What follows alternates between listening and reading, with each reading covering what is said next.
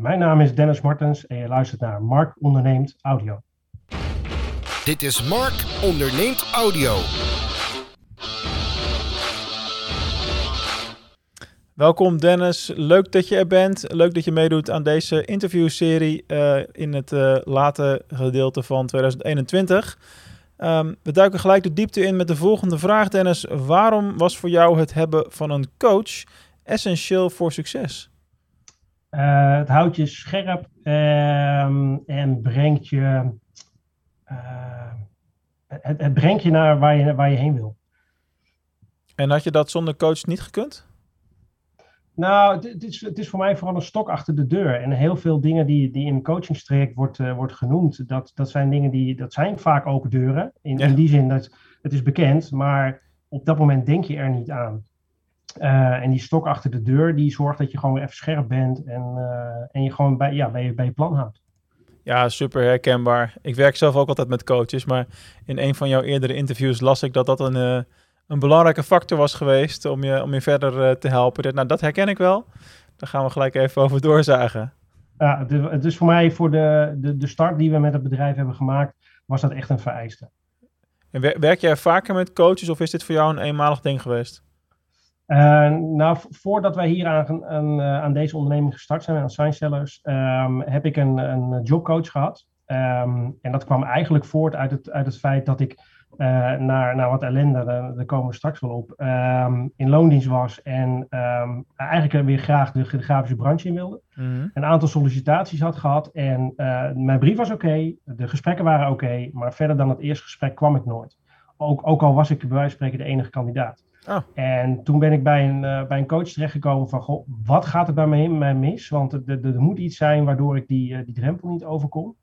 Um, die heeft mij toen uiteindelijk uh, uh, eigenlijk ja, doen inzien dat voor mij de, het pad meer ondernemer was dan, dan loondienst. Um, en eigenlijk dat, dat verhaal was voor mij om, om verder te groeien een eye-opener, om, om gewoon die backup zeg maar te hebben en zo'n sparringpartner te hebben. Ja, tof. Ja, super herkenbaar. Hey, we gaan even een stapje terug doen en we beginnen bij het begin. Uh, wij kennen elkaar al wat, uh, wat langer. We hebben ook al een, een, korte tijd een campagne gedraaid voor, voor science sellers. voor de Google Ads. hebben jullie later zelf weer overgenomen. maar laten we even beginnen bij de simpele vraag. ja, wie is Dennis eigenlijk en wat heeft jou gebracht tot de plek waar je nu zit? Ja, ik ben een, een jongen van, van 43. kom uit een Amsterdamse nest. Dat wil zeggen, mijn vader is een Amsterdammer en mijn moeder komt uit de Zaan. En opgegroeid en ge, getogen in, in Almere. Um, en tot, tot het ondernemen ben ik eigenlijk gekomen. Mijn, mijn vaders familie heeft altijd in de grafische industrie gezeten. toen ik van, van school afkwam, wist ik eigenlijk één ding. Ik wilde op kantoor. En, mm -hmm. en verder niet echt wat. Um, begonnen bij een internetbureau. En um, eigenlijk toen ik daar, toen de grote de knap in, in internetland kwam, zeg maar had ik inmiddels een afdeling opgezet, wat, wat zelfstandig draaide met een aantal mensen en dagelijks onderhoud deed. Nog voor de tijd van WordPress, zeg maar, echt een code. en mijn vader kwam toen eigenlijk na, door wat omzwervingen, uh, kwam hij op het punt dat hij een onderneming wilde overnemen. Nou, de, de, in internetland was de, de, de bel net geklapt. Voor mij waren er eigenlijk geen stappen meer in, binnen dat bedrijf om, om promotie te maken. En dat was eigenlijk uh, voor mij het traject om samen met mijn vader te gaan ondernemen. Hij heeft uh, mij eigenlijk als, als opvolging gevraagd, want degene waar hij de onderneming van kocht, had, die, had geen opvolger meer. Oké. Okay. En zo ben ik eigenlijk een beetje in het ondernemen terechtgekomen. Um, het vervelende was alleen dat er, dat er wat lijken in de kast zaten bij die onderneming. Um, de onderneming die was een van de grootste partijen in Nederland op het gebied van makelaarsborden. Dus he, fysieke mm. borden te kopen in de tuin. We waren de eerste in Nederland die met de welbekende veeborden kwamen. Alleen de, degene waar we de onderneming van hebben overgenomen, die was eigenlijk voor overname een half jaar ongeveer uh, overgestapt naar een andere inkleverancier, waardoor de borden die normaal gesproken drie tot vijf jaar buiten staan, uh, nu met een half jaar eigenlijk uh, de kleur kwijt waren. Tegen, in de huidige huizenmarkt zou dat geen probleem zijn trouwens. Nee, nee nou, ik moet zeggen, de, de, de makelaarsborden is de meest briljante handel waar ik ja. nog toe in heb gezeten. Okay. Uh, in, in die zin dat op het moment dat er heel veel huizen te koop staan, dan zijn er heel veel borden nodig. Ja. En op het moment dat het beter gaat en de huizen gaan verder uh, wat sneller van de hand, dan willen de makelaars juist groeien in hun uitingen. Dus dan worden de borden weer, uh, weer helemaal geüpgrade en weer groter oh ja. en weer nieuwer. Dus dat was eigenlijk altijd wel handel. Dus eh, wat dat er gaat, eh, goede goede handel. Ehm, maar er kwam dus best wel wat, wat ellende uit. Eigenlijk anderhalf jaar omzet die, eh, die we opnieuw moesten gaan maken, kosteloos. Eh, dat gingen wij eh, als onderneming niet trekken. Dus toen, eh, toen heb ik de impopulaire maatregel moeten nemen om eh, eh, eigenlijk mijn vader te dwingen tot een, tot een faillissement. Oké. Eh, dat is een behoorlijke knauw geweest Nou. ook in onze, onze relatie. Ehm, maar eh, ik, heb een, eh, ik had op dat moment een investeerder gevonden die, die mij wilde helpen om een, om een doorstart te doen. En mijn vader geloofde eigenlijk nog heilig dat hij dat zelf kon, eh, kon opknappen. Eh, ik had die overtuiging niet. Dus uiteindelijk heb ik hem voor de keus gesteld van joh, of, ehm, eh, of we gaan nu een faillissement aanvragen. eh, en ik ga doorstarten. eh, en we hadden daarnaast een kopier- en printbedrijf. Jij gaat verder met dat bedrijf. Ja. Of ik word je grootste concurrent. Ehm, uiteindelijk heeft hij voor het eerste gekozen. Eh, ben ik doorgestart in eh, en zijn we verhuisd van, van de Veluwe en Nunspeet naar, eh, naar Zwolle toe. En mijn vader is verder gegaan met zijn kopier- en printbedrijf. En ehm, eh, we zijn het bedrijf hebben opnieuw opgestart. Dat zijn we ingegaan met een grote digitaliseringsstap. Want wat wij dat, tot dat moment deden was eigenlijk alleen maar het drukken in, in zeefdruk van een paar kleuren. En de voetballer Mhm. kwam steeds meer op. Ehm, helaas heb ik alleen die, ehm, die, die machines die ik daarvoor nodig had, eh, die heb ik uiteindelijk niet voldoende volgekregen. Dus eigenlijk na, na anderhalf, twee jaar daar ploeteren was het daar ook, eh, ook klaar. Ja. En ehm, eh, heb ik toen uiteindelijk zelf het faillissement aange- aangevraagd. En zijn mijn medewerkers eigenlijk bij mijn grootste concurrent in dienst gegaan. en, en bleef ik alleen achter. Het is echt heel raar misschien, maar het is echt mega herkenbaar voor mij persoonlijk jouw verhaal. Omdat ehm, ik kom ook uit die industrie van oudsher. Alleen, Ja. eh, dat weet niet of we dat ooit besproken hebben, maar mijn opa is, ooit, mijn mij. opa is ooit begonnen natuurlijk met een wenskaartendrukkerij. Ik heb zelf achter de zeefdruk gestaan regelmatig. eh, in ieder geval gaan kijken hoe het werkt en hoe het moet. Ja, En eh, het was een van de grootste wenskaartenbedrijven destijds. Jaren 70, 80, 90. En ehm, de, de printer heeft ook mijn vader de nek omgedraaid toen. Eh, uiteindelijk heeft hij het ook via een doorstart en allerlei constructies. Is het nu eh, weer een gezond bedrijf. Gelukkig, al een aantal Ja. jaar. Het gaat nu heel erg goed. Eh, alleen op een heel andere manier als, als destijds. Maar dat was ook gewoon... En dat, ik weet niet hoe wat bij jullie de situatie was, maar... In, in dit geval ging het om een printer van Canon, geloof ik, van 2 ton. En die draaide gewoon niet vol, inderdaad. En ja, dan, dan is dat ineens een hele dure printer. Nou, dat was het voor ons ook. Kijk, wij, toen, toen ik in Zwolle startte, waren wij met drie, eh, drie man. Ik had twee mensen in dienst ehm, en, eh, en ik deed dan zelf de verkoop. En het idee was dat wij een, een vlakbedprinter neerzetten. Dus eigenlijk een printer waar je rechtstreeks op plaat print. Ehm, en een beetje de, de specs erbij, eh, tot, eh, tot 3 bij anderhalve meter en 5,5 centimeter dik. En het idee was van als we die machine neerzetten, die start je eh, en je loopt weg, want die doet zijn ding. Eh, dus je kunt eigenlijk je omzet of je eigen je productiecapaciteit verdubbelen, eh, zonder dat je echt eh, ook nog extra mensen daarvoor nodig hebt. Dus dat, wa- dat was het verhaal zoals het voorgespiegeld is. En we hebben echt met de meest fantastische partijen om tafel gezeten. Alleen waar wij constant tegenaan liepen op dat moment was gewoon logistiek. Hè, wij, eh, we waren in contact met, nou, dat is misschien wel het meest tot de verbeelding sprekend, met een doodskistenbouwer. Ehm, Dat is wel om- om dus een, komisch. ja, echt om, om een kist te gaan printen. En natuurlijk een fantastisch idee. Ehm, totdat je uiteindelijk gaat kijken naar hoe gaat dat nou in de praktijk. Nou, wat, blijkt, als, als jij eh, eh, of als je komt te overlijden, dan ga je binnen 24 uur in een kist. En dan kom je er niet meer uit. Ja, Ehm, dus wil jij een, eh, een kist van Feyenoord, hè, dat zie ik volgens mij goed. ja heel Eh, scherp, heel scherp. Eh, dat voor een Amsterdammer. Hè? ja, precies, daarom. Ehm, dat betekent dat je dus eigenlijk moet zorgen dat als, als iemand komt te overlijden, dat je dus binnen 24 uur een kist op maat, op de juiste lengte, de juiste breedte, van het juiste printje, ehm, eh, gereed moet hebben. En in die industrie is het vaak zo, althans was het bij die, bij die producent zo.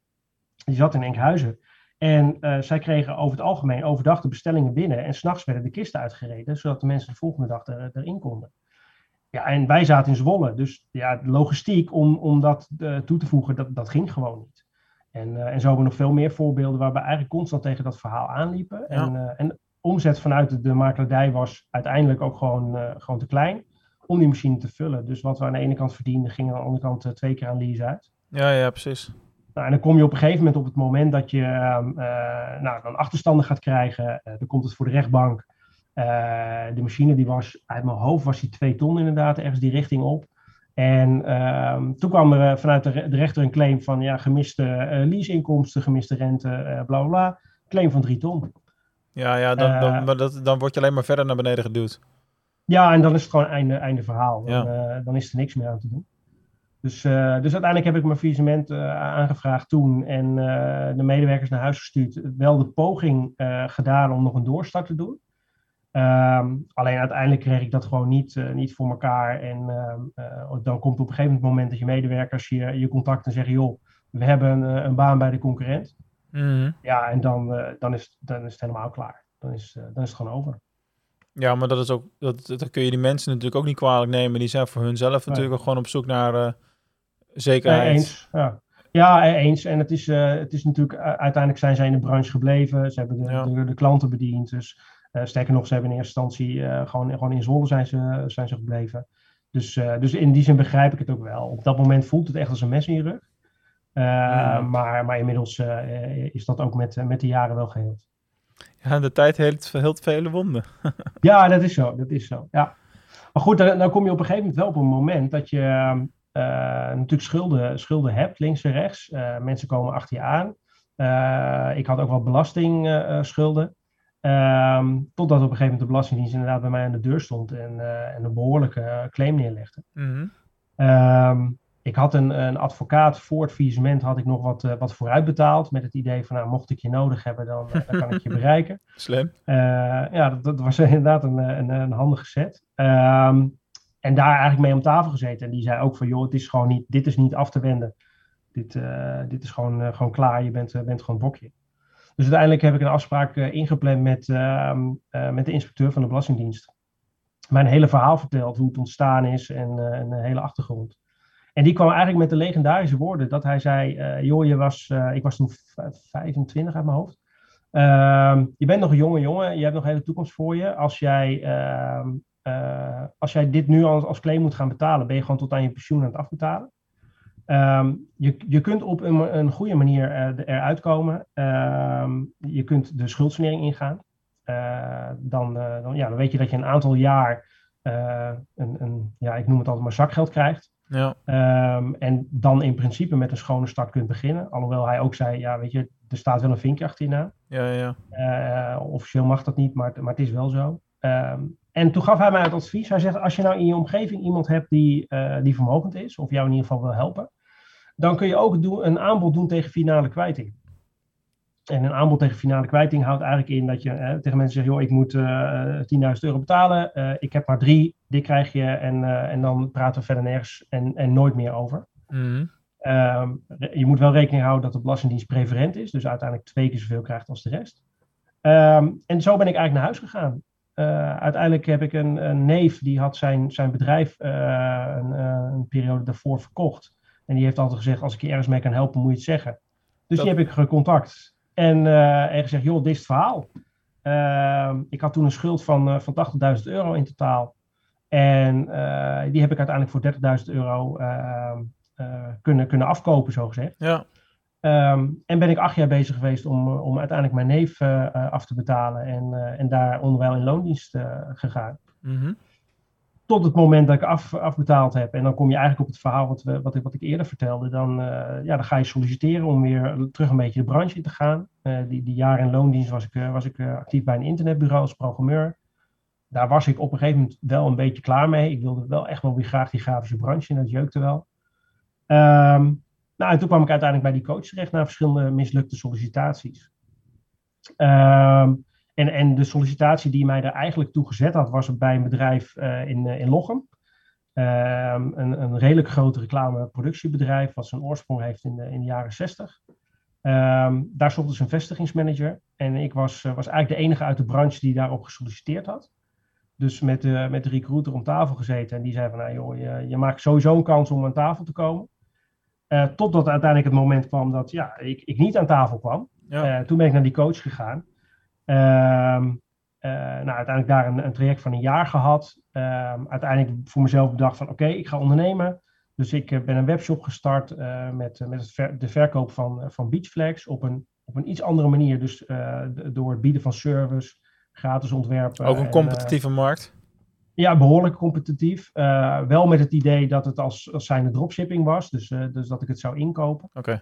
Okay. Um, en terwijl ik daar eigenlijk mee uh, aan het pioneren was, ik, was ik heb een traject gevolgd bij Mitchell van Duren, Lead Power, om funnels op ja. te zetten.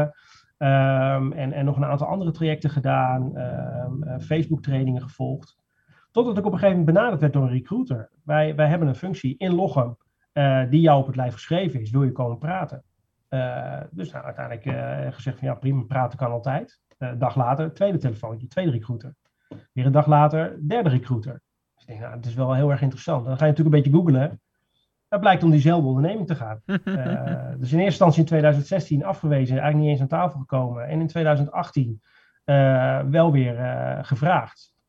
in twee gesprekken waren we rond. En, en toen kon ik aan de, start, aan de slag in, in Lochem. Uh, wel van mijn plan afgeweken. Hè? Want, ja. want, samen met de coach hadden we bedacht, we gaan ondernemen. Maar goed, ik dacht, weet je, als je gaat starten als ondernemer, dan, ja, hoe, wanneer ben je op het niveau dat je, uh, dat je meer mensen aanstuurt? Uh, toen wij voor onszelf werkten in die zeefdrukkerij, had, had ik in, in de glorietijd, zou maar zeggen, zes mensen onder mij. Mm -hmm. en dat bedrijf hier in Lochem, daar, daar liepen gelijk veertien man rond. Ik denk, nou, qua management is dat ook weer een stap omhoog. Dus ja.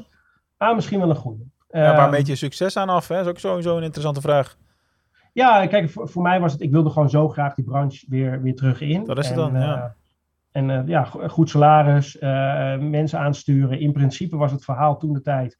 Ehm, het is jouw, jouw clubje. het bedrijf of de groep had zes vestigingen. En deze vestiging was voor mij. Ik mocht in principe doen wat ik wil, los van MT-gesprekken af.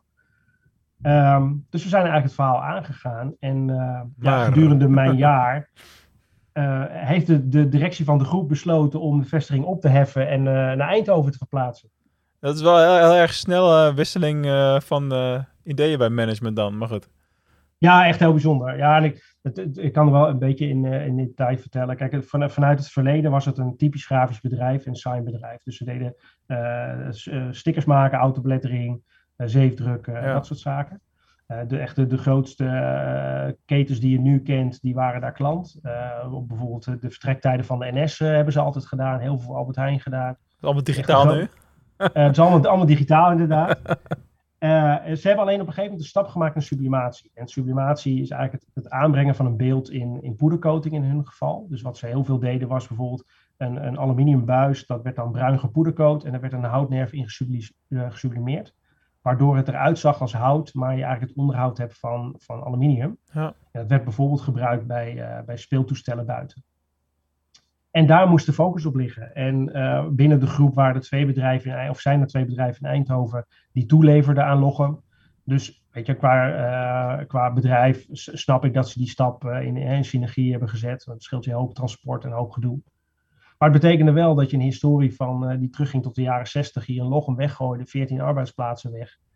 En uh, ja, dat het best wel een heftige stap was uh, in, in mijn jaar, zo gezegd. Mm -hmm. um, dus uiteindelijk, ze wilden mij wel graag mee hebben om, om daar de boel op te zetten. Um, maar vanuit woon-werkverkeer was dat voor mij gewoon geen reële optie. ik had het uitgerekend twee uur enkele reis op een, op een slechte dag.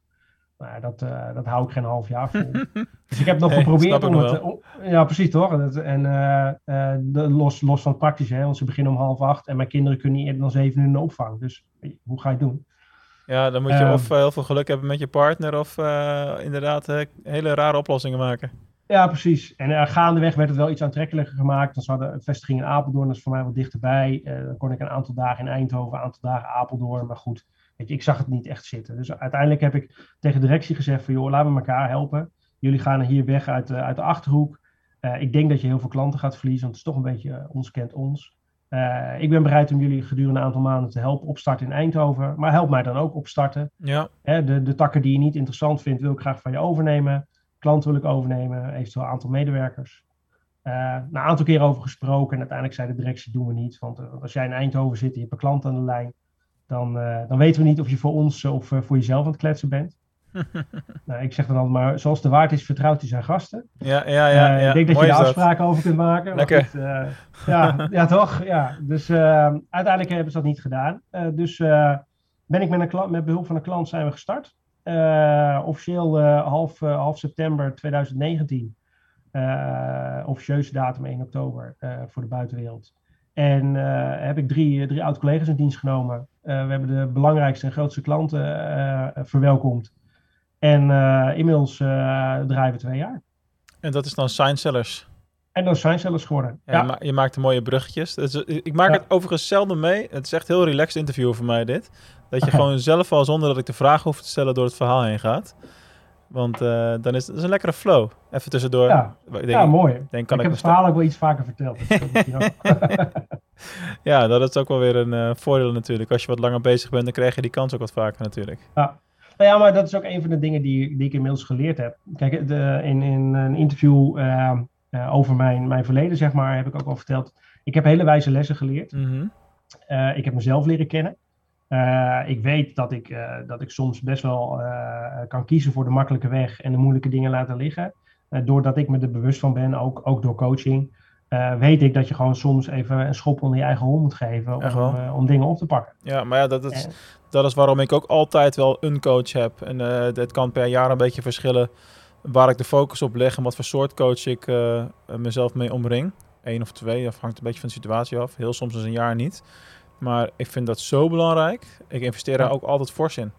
Eh, ja. sterker nog, daar ben ik, ben ik eerder dit jaar over geïnterviewd. Het heeft in de Volkskrant gestaan. Uh, juist over dat soort dingen. Over waar investeer je in en hoe geef je je geld uit. Ja, als, jij dingen, als jij investeert en geld uitgeeft aan dingen waar jij zelf persoonlijke groei mee kan bereiken, bijvoorbeeld, dan betaalt dat zich op allerlei andere manieren uit. Ja. En, dat is en het zijn vaak ook hele simpele dingen. Hè? Al, al, is het maar een, een, een, uh, persoon, zeg maar, contactgegevens die gegeven worden. Of hè, hoe ga je gesprek met een medewerker aan? Uh, focussen op, op systemen, eh, processen. Ja. Um, en ja, voor, voor, mij is het uh, zo dat ik gewoon heel helder een visie heb waar we naartoe willen. Um, en eigenlijk elke dag ben ik daarmee bezig. En natuurlijk uh, heb je ook dagen dat je, zoals nu, de vakantieperiode, wanneer we dat opnemen, um, dat je ook gewoon zelf met je. Met Bijna kerstvakantie bedoel je toch? Of heb je het over de herfstvakantie die we net gehad hebben? Ook. Eigenlijk elke vakantie. Ja. Dan uh, weet je, medewerkers gaan met vakantie. En uh, zelf uh, sta, je, sta je gewoon met je poten in de klei weer. Ja. En, en dat, dat, dat haalt je op dat moment wel eventjes van je doel af. Maar uiteindelijk weet je gewoon, hè, dit zijn de stappen die we moeten nemen. dit moeten we structureren. We hebben gewoon het eerste jaar bijvoorbeeld. Is onze focus alleen maar geweest zorgen dat de vaste klanten die we hebben die letterlijk gewoon dus de mailtjes sturen met de inkooporders. Um, dat we die gewoon goed kunnen bedienen. En dat, Mm. we, dat we alles gestandaardiseerd hebben. Uh, dat, het, uh, dat de kwestie is van een mailtje wat zij sturen en direct ons systeem in. En direct weten wat je moet doen, welke materialen je moet gebruiken, welke grootte, enzovoort, enzovoort. Nou, dat heeft, heeft ertoe geleid dat, uh, ja, dat we nu door onze klanten in ieder geval geroemd worden over onze levenbetrouwbaarheid. Um, nou ja, dat, dat is heel erg van belang. En daar hebben we echt gewoon een jaar voor gepakt om, om, om dat goed op de kaart te zetten. Ja. En nu is het tijd voor, uh, voor groei verder. Ja, dat is, dat is natuurlijk ook mega belangrijk. Alleen dat soort processen zie je aan de voorkant natuurlijk niks van. Ja. Alleen, ja. ja, heel simpel. Ik run een online marketingbureau zoals je weet. En ik geloof dat bijna de helft van de nieuwe klanten die wij binnenkrijgen... komen gewoon uit referenties van mensen die ooit eerder met mij te maken hebben gehad. Ja. ja, dat vind ik leuk. Weet Ja, je wel, of nou het ja, nou een ex-klant is of... vanmorgen sprak ik iemand die had dan ooit al trainingen van mij gevolgd online. En eh, die kende me dan al zo. En dan, dan ben je ook binnen twee minuten klaar met het opbouwen van vertrouwen. Ja. En eh, dat is heel prettig. Dan hoef je Ja, eigenlijk en, niet en proberen naar, op, een, op een andere manier naar te kijken. Hè? Want wij zijn in principe gewoon een, een, ja, een traditioneel designbedrijf, zeg ik dan. Hè? Als, Ja. eh, als ik verkoopgesprek heb, vertel ik het ook. Wij maken bordjes en stickers, dat is wat wij doen. ja, Eigenlijk heel simpel. Ja. Alleen bij ons zit, er meer achter. Wij zijn er heilig van overtuigd dat goede signing je helpt verkopen. En ik zeg, het is een beetje Cruyffiaans, maar ik zeg dan altijd... als iemand je niet weet te vinden, dan, ja, dan kan die ook niet bij je kopen. Dat is Ja. natuurlijk online zo. ja. Maar dat is fysiek ook zo. Als, hè, als jij geen, eh, geen lichtreclame aan, jou, eh, aan je bakkerszaak hebt, dan, eh, dan gaan ze je in de avonturen niet vinden. Als jij je etalage niet je naam op staat, gaan ze niet weten dat daar een bakker zit. ja, dat, de crux is natuurlijk dat ik mijn kantoor in een bakkerszaak heb... waar ik geen sticker op het gebouw mag plakken zelf. Ja, ja dat, krijg- dat krijg je ook. Dus dat schiet niet op. zijn er fa- fantastische mogelijkheden die je kunt doen om, om, op te vallen. Nou ja, dat is, wel, eh, dat is wel een ding wat bij mij toevallig ook op de kaart staat voor eh, de komende eh, tijd. Ik heb eigenlijk al mijn marketing voor DGC altijd online gedaan. Ik wilde ook aan jou nog vragen waarom jij vindt dat offline marketing, offline communicatie nog steeds zo belangrijk is. Ik ben er ook wel van overtuigd, allang. En een van de dingen waar ik eh, nu in de oriënterende fase ben, is, uh, want het lukt mij niet genoeg om voet aan de grond te krijgen in mijn eigen regio in Venlo. Mijn klanten komen overal vandaan. Maar ergens heb je ja, ik zou toch in Venlo bekender moeten zijn. Op basis van wat ik allemaal al doe. En een van de dingen die ik aan het onderzoeken ben, is ja, kan ik niet ook ja, offline zichtbaarheid gaan creëren voor het merk DGOC, gewoon simpel gezegd. En uh, ja, ik, ik geloof er wel in dat dat effect kan hebben, laat ik het zo zeggen. Nou, het, het kan heel simpel. kijk, als je bijvoorbeeld kijkt naar, naar een autobelettering. Een onderzoek heeft van het VBS heeft uitgewezen dat een gemiddelde bedrijfsauto 160.000 views per maand heeft. Ja. Uh, als je daar een simpel logootje op plakt, dan ben je rond de 500 à 1000 euro kwijt voor een logo waar je gewoon vijf jaar mee, mee door kan. Ga dat eens terugrekenen als CPL. Ja, dan is, ja, ja, is autobelettering de goedkoopste vorm van, van, van fysieke reclame die er is. We, en, en, dat, en dat verslaat ook gewoon je online.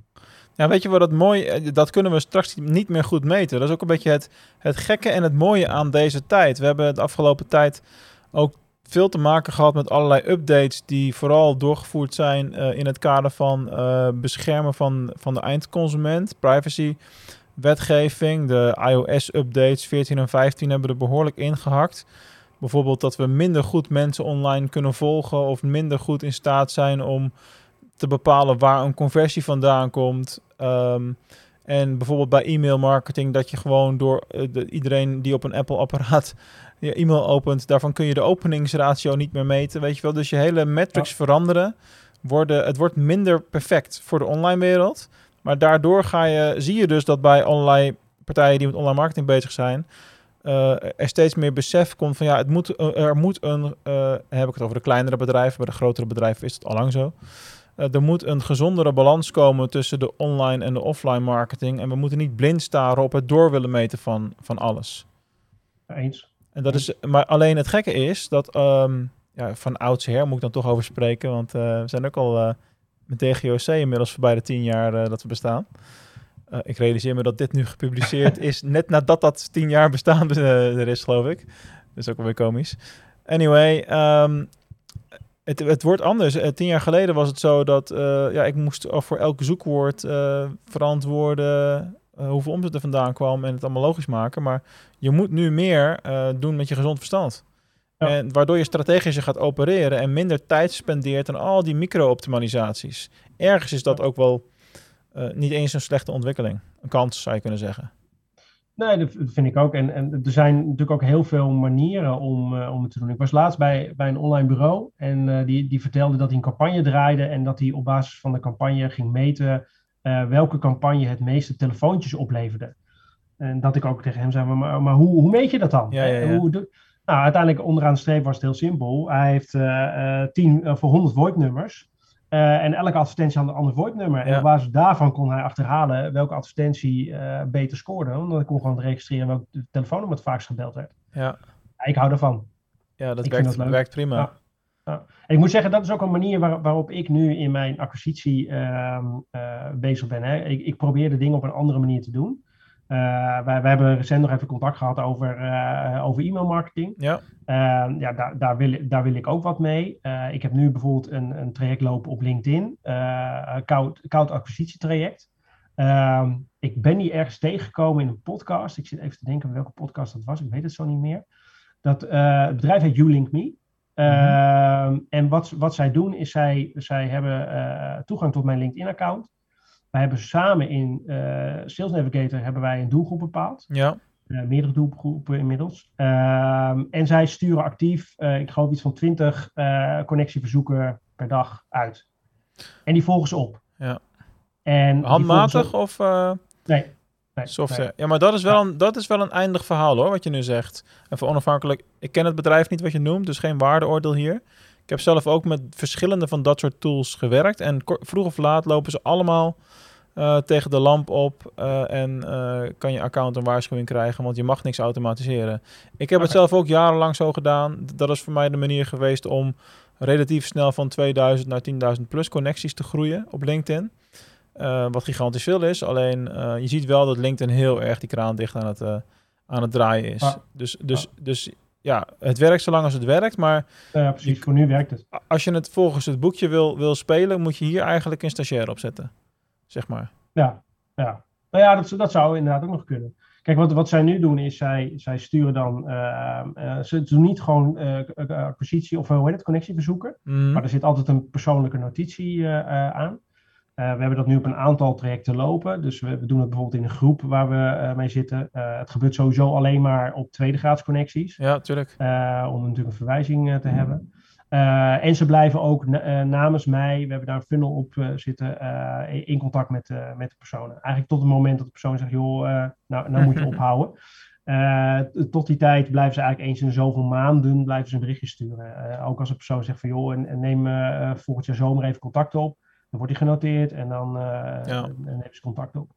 En het grappige is dat, dat deze vorm voor nu, zo, zolang als die werkt, eh, zorgt er wel voor dat, dat het, voor, het voor mij uiteindelijk geen koude acquisitie meer is. Mhm. Want door die berichten zijn die, zijn die connecties zijn al warm geworden. Zeker. Ehm, dus op, eh, het meest briljante vind ik dat uiteindelijk is het allemaal een video of een fysieke call.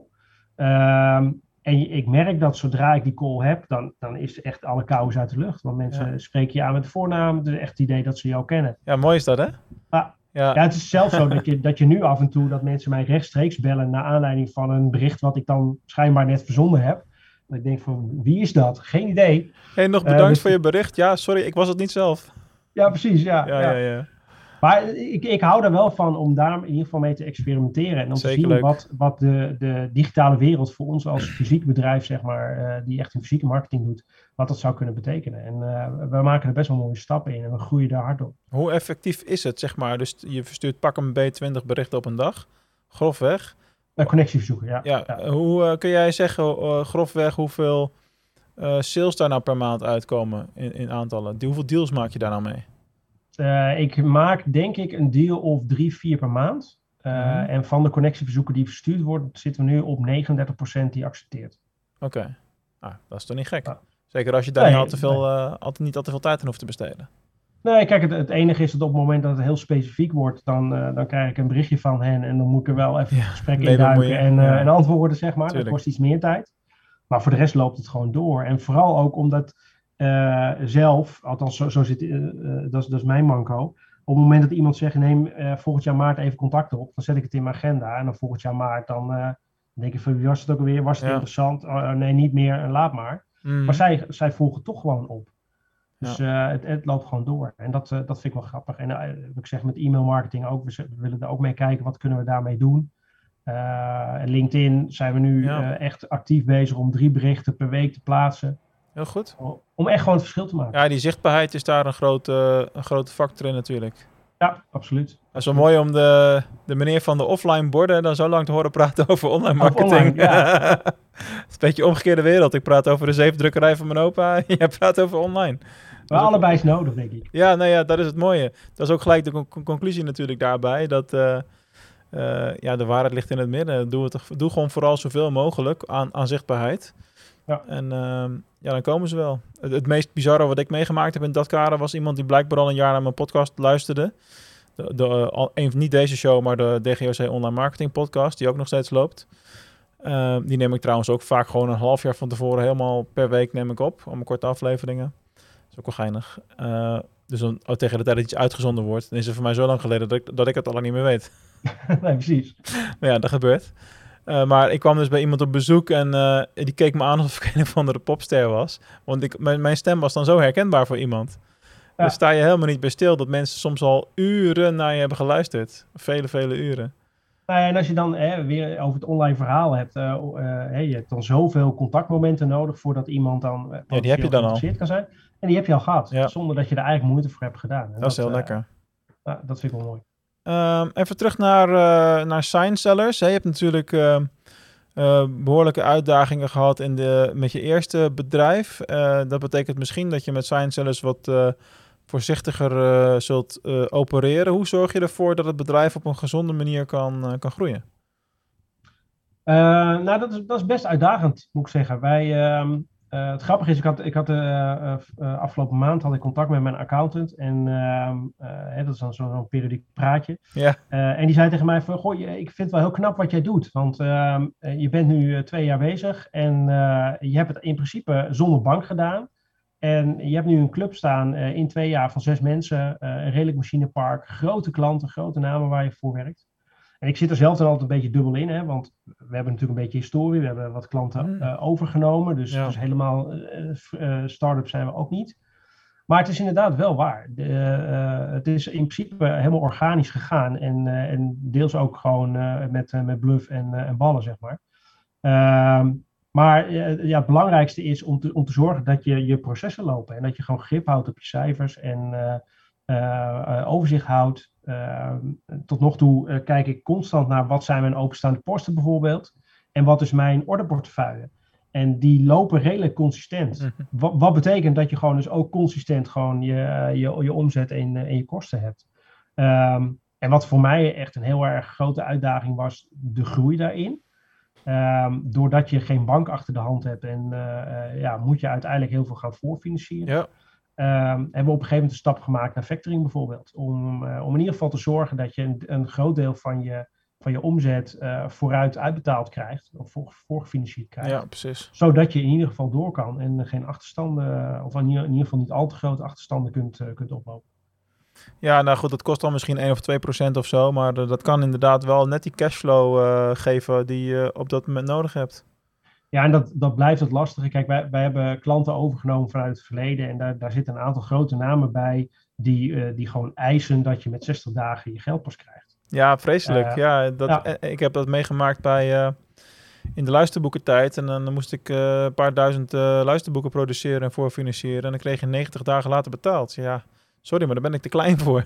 Ja, nou ja, precies dat. dat. Is, en, dat is voor mij niet factoring helpt daar eh, nu ons bij. Ja. Uh, het is natuurlijk niet, uh, niet de bedoeling om dat in lengte van jaren te gaan doen en het uiteindelijk wel weer zelf te doen. Maar ja, je hebt, je hebt het nu nodig om die stap te maken. En ja, voor mij is het belangrijkste in de groei om in ieder geval alert te blijven en overzicht te houden en, en stick to the plan, zeg maar. Ja.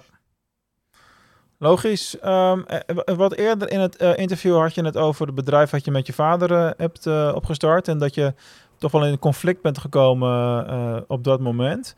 Uh, en dat dat ook een knal heeft gegeven in uh, jullie relatie. Er is veel tijd gepasseerd inmiddels, als ik het goed volg. Is ja. dat later nog goed gekomen? Ja, ja, sterker nog, mij, ja, wij, wij, zijn niet heel erg van praten, zeg maar. maar mijn vader helpt me nu periodiek in het bedrijf. Dus oh, cool. wat dat er gaat, is het, is het zeker, zeker goed gekomen. Ik moet zeggen, in de rest van de familie nog wel wat, wat frictie af en toe. Uh, uh, maar goed, ik, ik, ik ben er dan in die zin heel simpel in. Ik ben gewoon anders dan de rest. Uh, dus, dus dan wrikt, wrikt het wat. En ik zorg dat de, dat de band in ieder geval goed blijft. En on speaking terms blijft. En voor de rest hoeven we elkaar ook niet te vaak te zien. Dus is, is het gewoon geaccepteerd. Maar zeker met mijn vader, die vindt het mooi wat ik doe. En die, die komt af en toe even kijken. En heeft af en toe even meehelpen. Leuk. Dus, ja. ja. ja is, toch ook, is toch ook belangrijk om dat soort dingen te blijven... Ja, absoluut voeden, zeg maar, met de goede ja. dingen. Ja, absoluut. Um, even kijken. Ja, toen Science nog niet al te lang uh, onderweg was, toen kwam er iets heel vrolijks langs in de wereld. Dat heet corona. Misschien wel eens van gehoord. Ja. Wat heeft dat voor impact gehad op de manier waarop je je bedrijfsvoering hebt moeten doorvoeren? Uh, achteraf gezien eigenlijk niks. Uh, op het moment dat het uitbrak, waren we natuurlijk wel eventjes van de kaart. En was het voor ons ook even schakelen van oké, okay, wat gaat er gebeuren? Ja. We hebben één klant die als intermediair uh, in, de, in de retail zit. Dus waar we eigenlijk heel veel grote retailers voor beleveren. En daar was het natuurlijk wel de vraag van, ja, wat gaat er gebeuren? Mm -hmm. uh, gaan de winkels dicht? Wanneer gaan ze weer open? Hoe, hoe lang duurt het? Uh, achteraf gezien ehm, he, heeft het elkaar in balans gehouden. Dus bij ons er zijn een aantal klanten die echt wel wat minder hebben gedaan. Ook fors minder. Uh, problemen hadden met, met medewerkers die mogelijk ontslagen moesten worden. Okay. En aan de andere kant hebben we, hebben we gewoon heel veel uh, houtafstand, uh, verplichte looproutes, ja, ja, ja, kurschermen. Oh ja, ik krijg nou een flashbacks naar die Google-campagnes die we daarvoor gemaakt hebben. Ja. Jij, jij, jij, was, jij, jij, jij, had geluk dat je de eerste was, weet je dat? Die dat mij vroeg, want toen kon ik ja zeggen. Want daarna heb ik nog 15 aanvragen gehad van... wil je voor mij de mondkapjes en de stickers promoten? En weet ik ja, luister, ik, dat doe ik niet, want dan wordt het mij te ingewikkeld. Ja, Ja, en, en op, op zich is dat ook wel weer een, een, het grappige geweest. Wij, wij zetten, uh, we hebben een webshop voor opgezet, topboard.nl. Ja. Uh, dat was al een idee wat we ooit, uh, ooit in het achterhoofd hadden van daar willen we wat mee. Ehm, en toen kwam die corona en we zagen links en rechts al collega's wat dingen online zetten. En toen dachten we, ja, weet je, kunnen we ook. Mm. Dus Molly gekoppeld, accountje gemaakt, twee producten erop. En, en letterlijk het eerste product wat we erop zetten, binnen een uur werd het verkocht. Wauw. En het, het, was gewoon echt gewoon, gewoon stom toeval dat je net het juiste woord hebt gebruikt voor de omschrijving waar mensen op dat moment gingen, gingen zoeken. En, uh, ja, en toen inderdaad uh, met, uh, met ads erop om, om het nog verder te pushen. En, en dat heeft gewoon uiteindelijk gezorgd dat we, ja, dat we in die zin heel weinig van, van gemerkt hebben. Ja, uiteindelijk hebben we gewoon onze, onze groei gewoon door, door kunnen zetten. En, heeft het een en ander gecompenseerd. Jawel, maar die producten bij Topboard, dat was natuurlijk op dat moment ook wel een tijdelijk ding. Hè. Op een gegeven moment waren er honderd bedrijven die dachten, hier moeten we ook een graadje van, uh, graantje van mee gaan, uh, gaan pikken. En dan wordt het natuurlijk wat competitiever en wat minder interessant. Dus, uh, ja, toen, en toen hebben we dat moet je ook, dat moet je ook beseffen. De, precies, uiteindelijk hebben we toen voor, voor de ads ook de, de, de, de schroef teruggedraaid, zeg ja, maar, de, ja. knop teruggedraaid. En voor nu, de, de shop staat nog live en we, we krijgen nog af en toe nog wat bestellingen. Uh, van, van, een aantal producten. Uh, met name als er weer uh, maatregelen aangekondigd worden, dan ineens komt er weer wat. Ja. en we hebben er ook nog wel plannen mee voor de toekomst. Maar voor nu redden we ons prima met, met gewoon de vaste omzet. Ja, precies. Um, als je terugkijkt naar je ondernemerscarrière, wat zie je dan als je grootste successen de afgelopen jaren? Eigenlijk de afgelopen twee jaar. Uh, van toch min of meer niets. Uh, nu een, een, stabiel bedrijf met, met inmiddels zes medewerkers, wat, wat gewoon aan, aan het groeien is. en, en niet een enorme piek, maar gewoon steady aan het groeien is. Dat is ook wel goed rustgevend, lijkt mij. Hè? Ja, absoluut. Minder absoluut, volatiel. Ja. Ja. Tof. Um, even kijken. Ja, deze had ik ook nog. Um, een van de dingen waar je mee te koop loopt, is het het groen werken, bepaalde materialen wel of niet gebruiken. Uh, je ziet dat ook natuurlijk in de maatschappij steeds meer terugkomen, dat de consument daarin veel eisender wordt of de klant. En dat heel veel bedrijven in ieder geval voor het imago groen willen overkomen. Uh, hoe belangrijk vind jij dat, dat hele groene werken? Ja, ik zeg wel eens tegen, tegen klanten, eigenlijk interesseert het me niet waar, wat ik gebruik aan materiaal. Dat is niet helemaal waar, want uiteindelijk wil je natuurlijk een mooie wereld achterlaten voor je kinderen. Um, maar je, je ziet dat er, uh, er zijn stappen die genomen moet, moeten worden. Met name op het gebied van CO2. Uh, eh, de, je, je kunt wel heel veel van de boeren vragen. Je kunt wel heel veel van de huishoudens vragen. Maar uiteindelijk de industrie uh, kan daar ook een hele grote stap in, in maken. Zeker. Um, en inmiddels, je hebt altijd een paar voortrekkers nodig die, die behoorlijk daar ja, in, in, investeren om het van de grond te krijgen. maar je, je moet je moet. Ik vind het uh, altijd wel een beetje een, uh, een lastig verhaal in wat is groen. Mm. Uh, om, om bijvoorbeeld een concreet voorbeeld te geven. We hebben een klant die heeft een eigen plaatmateriaal ontwikkeld, Biopanel. Dat is een plaat gemaakt van hennepvlas en PLA. En PLA is eigenlijk een, een biologische hars. Hè, wordt heel veel in 3D-print ook gebruikt. En die combinatie van die hennep met die PLA maakt een stevige plaat die na tien jaar buiten uh, uiteindelijk een beetje verpulverd. Okay. En, en die kun je dus, de, de folie, die plaats van, is van zichzelf bruin. En daar doen we dan een PVC-vrije folie op. Um, uh, die kun je na tien jaar kun je die folie eraf halen en je kunt het eigenlijk min of meer als compost zeg maar, terug je tuin in, uh, insturen. dat, is, dat is een groene variant, wordt op dit moment heel veel voor de, voor de overheid inge, ingezet. Wij doen er heel veel wandel- en fietsroutes en wegwijzigingsborden mee buiten. Met name voor de, voor de eh, regionale en. Dan weet je tenminste wel zeker dat ze die bordjes tijdig weer moeten vervangen. Ja, ja, dat sowieso. maar dat is eigenlijk precies het ding, hè? Want, want het alternatief is een, bijvoorbeeld een aluminium bord wat 20 jaar buiten meegaat. Ja, wat is dan, wat is dan beter? Nee, precies dat. Precies ja, dat. Ja, en uh, kijk, wij, wij zetten natuurlijk vol in op Biopanel, met name omdat het ook voor onze klant gewoon verwerken. En wij zijn de eerste dealer daarvan in Nederland. Dus uh, we willen daar echt wel, wel mee in de gang. Maar, maar wat is, maar dat is ook groen? Maar dat is ook dat is, dat is groen imago commercieel belang. Ja, is het ook. Is het ja. ook. ja, maar dat is toch prima om er transparant over te zijn. Maar dat is hetzelfde als dat um, de discussie over uh, plastic. En dat heel veel verpakkingen van plastic gaan naar kartonverpakkingen. Ik heb een klant in karton, dat gaat heel goed daar. En uh, dat is niet zo heel erg vreemd natuurlijk. Alleen ik stel mezelf, ik heb er geen verstand van, niet helemaal mijn, mijn ding. Maar ik stel me wel eens de vraag, is dat karton dan allemaal zoveel milieuvriendelijker als uh, de, de plastic varianten? Nee, juist niet. Dat is, de, dat is het kromme ervan. Dat gevoel ja. heb ik altijd al gehad. Maar... Kijk, uh, onze, onze grootste klant, in, uh, die intermediair voor de retail, die, die werkt onder andere voor de Zaanse Grootgutten. En uh, daar heb, heb, ik op een gegeven moment de vraag gesteld aan hen van, joh, als wij nou bepaalde onderdelen maken voor het groente en fruit, dan doen we dat in een ziplock zakje van plastic. Wil je dat niet in een papieren zakje hebben, want dat is groen? Nee, zeggen ze, want, want het maken van zo'n papieren zakje is veel vervuilender voor het milieu dan een plastic zakje. Waarom zijn we in godsnaam dan als consument allemaal zo anti-plastic uh, gek gemaakt? Ja, maar dat is, um, het is vaak het, beeld wat, uh, wat, tenminste dat is mijn perceptie, wat, wat, wat enkelzijdig is. Ja. Hè, er wordt heel veel, we hebben een periode gehad dat het over PFAS ging, we hebben misschien nog wel ergens een keer gehoord. En dat gaat dan met name over het PVC, wat mensen heel graag eruit willen. Alleen PVC is een fantastisch materiaal om te verwerken, als mm -hmm. verwerker. En het is heel mooi te hergebruiken. Je kunt, je kunt daar heel veel ja, nieuwe producten van maken. Alleen, ja, het, het, geeft ook iets af. Weet je, als ik terugga naar de makelaarsborden die wij maakten, daar hadden we op een gegeven moment ook de discussie dat de inkt die moest uh, groener worden.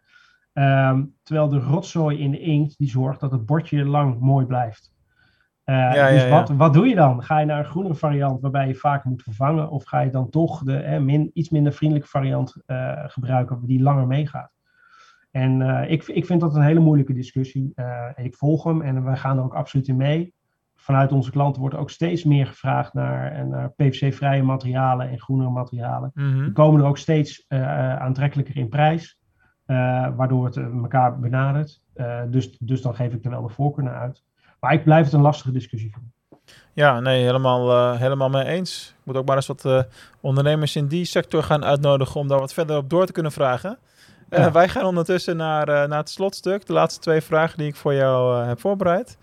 En daarvan is de eerste, uh, met al, alle kennis en ervaring die je hebt opgebouwd, wat zou jij als advies mee willen geven aan een startende ondernemer? Uh, laat je coachen. ja, dat is duidelijk. Ja.